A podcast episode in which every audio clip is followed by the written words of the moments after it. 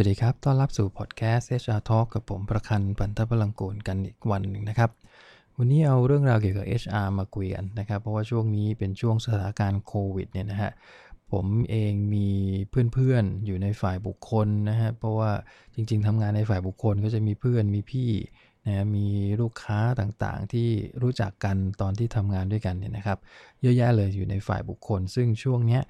พูดเหมือนกันเลยนะครับว่า HR เนี่ย เป็นทุกอย่างให้เธอแล้ว ก็คือเป็นทุกอย่างให้กับพนักงงานของบริษัทแล้วเนี่ยผู้บริหารสูงสุดขององค์กรหลายแห่งเนี่ยนะที่จากเดิมเนี่ยไม่เคยมองว่าฝ่ายบุคคลมีความสำคัญต่อธุรกิจมากนัก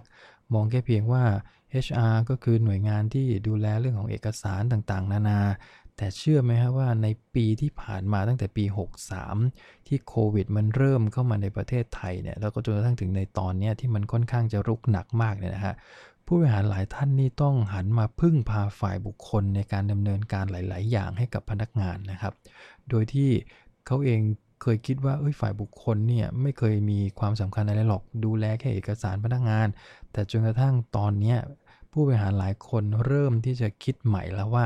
เออบางคนเขาก็พูดขึ้นมาเลยนะเพิ่งรู้ว่างานบุคคลนี่หนักเหมือนกันนะ นะจริงๆก็คือเพิ่งรู้หรือครับอะไรเงี้ยบางคนก็บอกว่าโอ้โหพี่ๆบางคนก็บอกกับ CEO ตัวเองเลยนะโหพี่เพิ่งรู้เหรอว่างานผมหนักขนาดนี้ ผมเองทำงานอยู่ในแวดวง HR ก็เรียกว่ากว่า 20 ปีนะครับคือได้ยินผู้บริหารอดีตผู้จัดการฝ่ายบุคคลนะฮะรวมถึงที่ปรึกษาอาวุโสเนี่ยที่ได้มีโอกาสเข้าไปเรียนรู้ฝึกฝนวิชากับท่านต่างๆ เหล่านี้ต่างก็พูดคล้ายๆกันนะฮะว่า HR เนี่ยเป็นงานที่ปิดทองหลังพระ ราะว่าไม่ว่าธุรกิจจะรุ่งเรืองแค่ไหน หรือในทางตรงกันข้าม ธุรกิจจะย่ำแย่แค่ไหนเนี่ยล้วนแต่ต้องบริหารจัดการคนทั้งสิ้น ในธุรกิจนั้นต้องมีคนเข้ามาทำงาน ดังนั้น HR ก็ต้องคอยบริหารจัดการคนเหล่านั้นนะครับแต่ผู้บริหารมักจะมองข้ามกระบวนการเหล่านี้โดยที่ตัวผู้บริหารเองมักจะมุ่งไปที่ตัวผลลัพธ์ มากกว่าเบื้องหลังของการทำงานของฝ่ายบุคคลนะครับ ที่กว่าจะบริหารจัดการงานทั้งระบบ ทั้งคนก็ต้องฝ่าฟันด่านอรหันของบรรดาผู้บริหารผู้จัดการระดับกลางต่างๆ นานามากมาย กลับมาในช่วงโควิด ปีกว่าๆเกือบ 2 ปีที่ผ่านมา ฝ่ายบุคคลนะครับ ซึ่งต้องบอกว่าเป็นหน่วยงานเนี่ยที่พนักงานแล้วก็ผู้บริหารเนี่ยเรียกหาเรียกใช้งาน เรียกว่าบ่อยครั้งมากที่สุดแล้วนะฮะในช่วง 1 ปีที่ผ่านมา ลองนึกทบทวนดูก็ได้นะครับว่า ผู้บริหารหรือพนักงานเนี่ยพึ่งพาฝ่ายบุคคลในเรื่องอะไรบ้างในช่วงโควิดที่ผ่านมาเนี่ยนะครับ ไม่ว่าจะเป็น1นะฮะบริษัทมีนโยบายเลิกจ้างพนักงานเลิกออฟช่วงเวลาที่โอ้ตอนนี้ไม่มีลูกค้าบริษัท เรียกว่าสภาพคล่องขาดมาก ๆ แล้วเนี่ย ผู้บริหารก็ต้องหันมาถาม HR เอ๊ะทำยังไงดี เราจะเลิกจ้างพนักงานเนี่ยมีขั้นตอนกฎเกณฑ์ยังไงบ้างนะครับกฎหมายเขาว่ายังไงบริษัทต้องระวังเรื่องอะไรบ้าง ค่าชดเชยจะต้องจ่ายกันยังไง ผู้บริหารคนอื่นตอบไม่ได้สักคนก็ต้องหันมาถาม HR นี่คือเรื่องแรกเลยที่เจอตั้งแต่ปีที่แล้วนะครับ หลายท่านเนี่ยไม่เคยเจอภาวะกับการที่ต้องเลิกออฟพนักงานเนี่ย พอมาเจอเข้าในช่วงโควิด ก็ต้องหันเข้าไปถามฝ่ายบุคคลอยู่ดีนะครับ นี่คือประเด็นที่ 1 ประเด็นที่ 2 ก็คือ กรณีที่บริษัทได้รับผลกระทบจากการปิดนะฮะหรือว่าหยุดงาน ผู้บริหารก็จะมาสอบถามฝ่ายบุคคลอีกเหมือนกันว่าตอนนี้ห้างเขาปิดกันล็อกดาวน์กัน เราจะต้องทำยังไงดี พนักงงานจะรับการเยียวยาแค่ไหนอย่างไรนะ HR ช่วยอะไรได้บ้าง รวมตอน รวมทั้งตอนนี้กฎหมายเนี่ยมีกฎหมายอะไรที่เกี่ยวข้องที่เราต้องระวังหรือเปล่า พนักงงานเองอะฮะก็เดินมาถามพี่ๆในฝ่าย HR ว่าพวกผม พวกหนูจะต้องทำยังไง ต้องไปรับเงินเยียวยาจากที่ไหน แบบฟอร์มจะต้องกรอกอะไรบ้าง HR นี่ก็มะรุมมะตุ้มเนี่ยนะฮะวุ่นไปหมดเลยที่ต้องตอบคำถาม คือถ้ายิ่งพนักงานเยอะเนี่ยเชื่อไหมคำถามเดียวกันนี่แหละครับ จะเดินวนกันมาถามอยู่นั่นน่ะ HR ตอบแล้วตอบอีกตอบแล้วตอบอีกบางองค์กรนี่ใจเย็นมากนะครับ ผมเห็น HR นี่เป็นคนที่มีความใจเย็นมี service mind สูงมากคำถามซ้ำๆเนี่ยท่านก็ตอบอย่างเรียกว่าใจเย็น แล้วก็มีน้ำจิตน้ำใจ มีเจตนาที่ให้พนักงงานของตัวเองรับทราบข้อมูลจริง ๆ นะแบบนี้เรียกว่าเป็นที่พึ่งให้กับพนักงานจริงๆนะฮะในช่วงนี้ ประเด็นที่ 3 อีกอันหนึ่งที่เจอกันเยอะนะครับก็คือบริษัทมีนโยบายจะ work from home ผู้บริหารก็เดินมาหาฝ่ายบุคคลเหมือนกันว่าเฮ้ย HR เราจะต้องทำยังไงบ้าง ถ้าจะให้พนักงานทำงานจากที่บ้านเนี่ยทำได้ไหมเรื่องค่าจ้างล่ะจะจ่ายยังไง OT ไม่มีแล้วถ้าเขาทำ OT ล่ะ เราจะรู้ได้ยังไง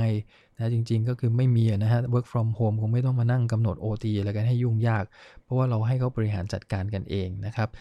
นอกนั้นก็จะมีเรื่องของการเตรียมความพร้อม จะต้องมีเรื่องอะไรบ้างไอทีล่ะ จะต้องทำยังไงกฎเกณฑ์ต่างๆ ถ้าพนักงงานรู้สึกเหนื่อย หรือถ้าพนักงงาน work from home แล้วเจ็บป่วยขึ้นมา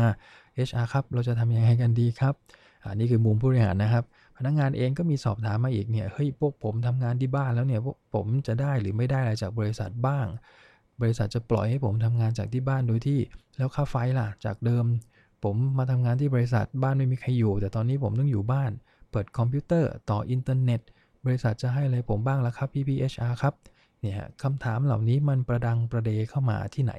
ที่ฝ่ายบุคคลอยู่ดี เพราะหัวหน้าของแต่ละฟังก์ชันเนี่ยเขาตอบคำถามไม่ได้เลยนะฮะ สุดท้ายก็ต้องมาหา HR HR ก็ต้องไปค้นคว้าหาคำตอบจนได้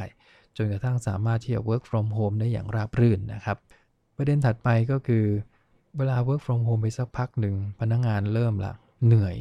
ล้าที่เราเรียกว่าเบิร์นเอาในบางคนเบิร์นเอาจริงๆนะฮะ work from home นี่ตั้งแต่คือนอนอยู่ 4 ชั่วโมงนะครับ หาเวลานอนแทบจะไม่ได้ประชุมทำงาน เสร็จแล้วประชุมอีกแล้วซูมอีกแล้วซูมอีกแล้วออกจากซูมไปเข้า Microsoft Team ออกจาก Microsoft Team ไปเข้า Google Meet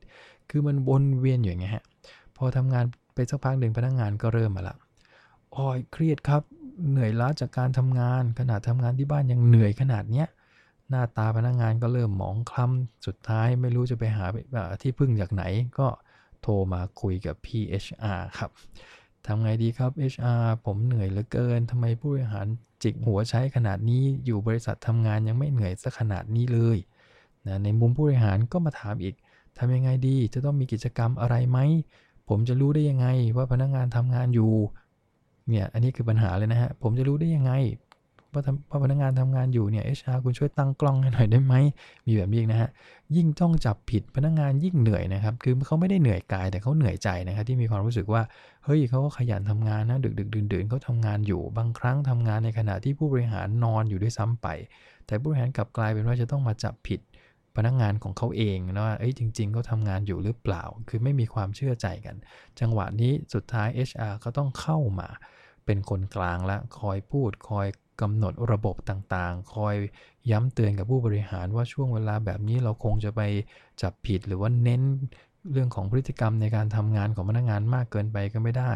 เราจะไปดูที่ผลลัพธ์กันดีกว่าไหม ต่างๆ เหล่านี้สุดท้ายเห็นไหมฮะ ก็ฝ่าย HR อยู่ดีนะครับ กรณีถัดไปคือพนักงานปรึกษา HR แทบทุกเรื่องเป็นไหมฮะในช่วงปีที่ผ่านมา คือมีอะไร ที่ว่าเป็นปัญหาไม่ว่าจะเป็นปัญหาส่วนตัว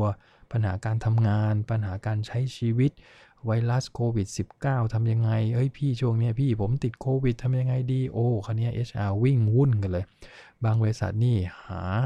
เเรียกว่า Home Isolation ให้หาโรงพยาบาลให้นะครับ วิ่งหาคนที่รู้จักบางคนเป็น HR Manager อาจจะมีรู้จักคุณหมอบ้าง อาจจะมีเพื่อนนะฮะมีพี่ ๆ ที่อยู่ในแวดวงโรงพยาบาล โอ้คุมคนพวกนี้นี่พยายามที่จะติดต่อประสานงานเพื่อให้พนักงงานในบริษัทของตนเองเนี่ยได้เตียงนะฮะได้ที่เรียกว่าอาจจะเป็นhospitel นะครับหรือไม่ก็ต้องเป็นโรงพยาบาลสนามคืออย่างน้อยให้มีที่ที่เข้าไปพัก แล้วก็ให้มีคุณหมอเนี่ยดูแลเขา นี่คือสิ่งที่เกิดขึ้นในช่วงนี้จริง ๆ นะครับ HR หลายคนตอนนี้นี่เรียกว่าเหนื่อยมาก ผมเห็นเพื่อนผมนี่หน้าคล้ำหมองไปหมดตานี่ขอบตาคล้ำเลยถามว่าเฮ้ยไม่ได้นอนเหรอ ผมไม่ค่อยได้นอนอะ่ะ เดี๋ยวสักพักไลน์มาอีกแล้วไลน์มาอีกแล้วซึ่งจะปิดเสียงก็ไม่ได้ จะให้มันสั่นอย่างเดียว จะเหมือนกับจะไม่เปิดเลยก็ไม่ได้ เพราะสุดท้ายบางครั้งเหตุมันเกิดระหว่างที่เขานอนอยู่เนี่ย มันก็ไม่อยากจะให้มีพนักงงานมีปัญหา เห็นไหมนี่คือสิ่งที่ช่วงนี้ผมเชื่อว่า HR หลายองค์กรเนี่ยเหนื่อยจริง ๆ นะครับเหนื่อยมาก ๆ ซึ่งพอดแคสต์วันนี้จริงๆคำขึ้นมาก็เพื่อจะให้กำลังใจนะครับ กลุ่มคนที่ทำงาน HR ในช่วงนี้ นะครับแม้ว่าเราจะเหนื่อย แม้ว่าเราอาจจะรู้สึกท้อบ้างอะไรบ้างในช่วงนี้แต่ผมก็ยังเห็นรอยยิ้มนะครับ จากฝ่ายบุคคล จากพี่ๆน้องๆที่ทำงานด้วยกัน เมื่อไหร่ที่ผลลัพธ์มันออกมาดูดีนะพนักงงานมีที่นอนมีที่รักษาแล้วเนี่ยทุกคนยิ้มแย้มแจ่มใสกันเหมือนเดิม เพียงแต่อาจจะมีความรู้สึกเครียดติดตัวอยู่ตลอดเวลา เพราะไม่รู้ว่าสถานการณ์มันจะเป็นอย่างไร บางองค์กรนี่ ถาม HR นะ วัคซีนมีไหมวัคซีนทำไม HR ไม่ไปหาซื้อวัคซีนมาให้ทั้งๆทที่รู้ทั้งรู้นะครับว่าองค์กรเขาเขาไม่สามารถซื้อวัคซีนกันเองได้ขนาดโรงพยาบาลยังซื้อกันเองไม่ได้เลย แต่นี่พนักงานบอกให้ HR คุณช่วยไปหาสิ เอาวัคซีนมาฉีดให้พนักงานในบริษัทนั้นนี่สิ่งเหล่านี้ก็คือ HR ก็ต้องตอบพนักงานให้ได้ว่าเกิดอะไรขึ้นบ้างนะครับ ซึ่งจริงๆผมว่ามันยังมีสถานการณ์มีเหตุการณ์อีกเยอะนะครับ ที่ผมไม่ได้กล่าวถึง ซึ่งก็ไม่ได้แปลว่ามันไม่สำคัญนะครับ เพราะบางอันเนี่ยมันอาจจะเเรียกว่าคือถ้ากล่าวถึงทั้งหมดเนี่ยมันคงใช้เวลาค่อนข้างเยอะเนี่ยนะครับ อย่างไรก็ดีนะครับช่วงนี้ก็ถือว่าเป็นช่วงที่ฝ่ายบุคคลอาจจะต้องดูแลพนักงงานของบริษัทค่อนข้างเยอะทีเดียว รวมทั้งผู้บริหารเองก็อาจจะมีคำถาม อาจจะมีข้อ ขอคำปรึกษาแนะนำจากฝ่ายบุคคลอยู่พอสมควรนะครับ ช่วงนี้ชาจะทำให้พนักงงานถูกใจบ้างไม่ถูกใจบ้างนะครับ แต่สุดท้ายก็ผมก็เห็นว่าเขาก็ทำเพื่อพนักงงานทุกคนอะนะทำเพื่อผู้บริหารทำเพื่อให้บริษัทเนี่ยอยู่รอดปลอดภัยจากสถานการณ์ โดยเฉพาะในช่วงนี้คือสถานการณ์โควิด -19 เนี่ยนะครับ เพราะฉะนั้นก็ เอก็แล้วแต่ผมก็ขอเป็นกำลังใจให้กับฝ่ายบุคคล ผู้บริหารนะครับรวมถึงพนักงงานทุกคนที่อยู่ในสถานการณ์เดียวกันในประเทศไทยเนี่ยนะครับ ขอให้ผ่านเหตุการณ์ร้ายๆแบบนี้ไปด้วยกันนะครับ ไปได้ด้วยดีทุกบริษัทนะครับ แล้วก็ขอเป็นกำลังใจเล็ก ๆ ให้กับฝ่ายบุคคลทุกคนนะครับ ก็พบกันใหม่ในครั้งหน้านะครับ ขอบคุณมากครับ สวัสดีครับ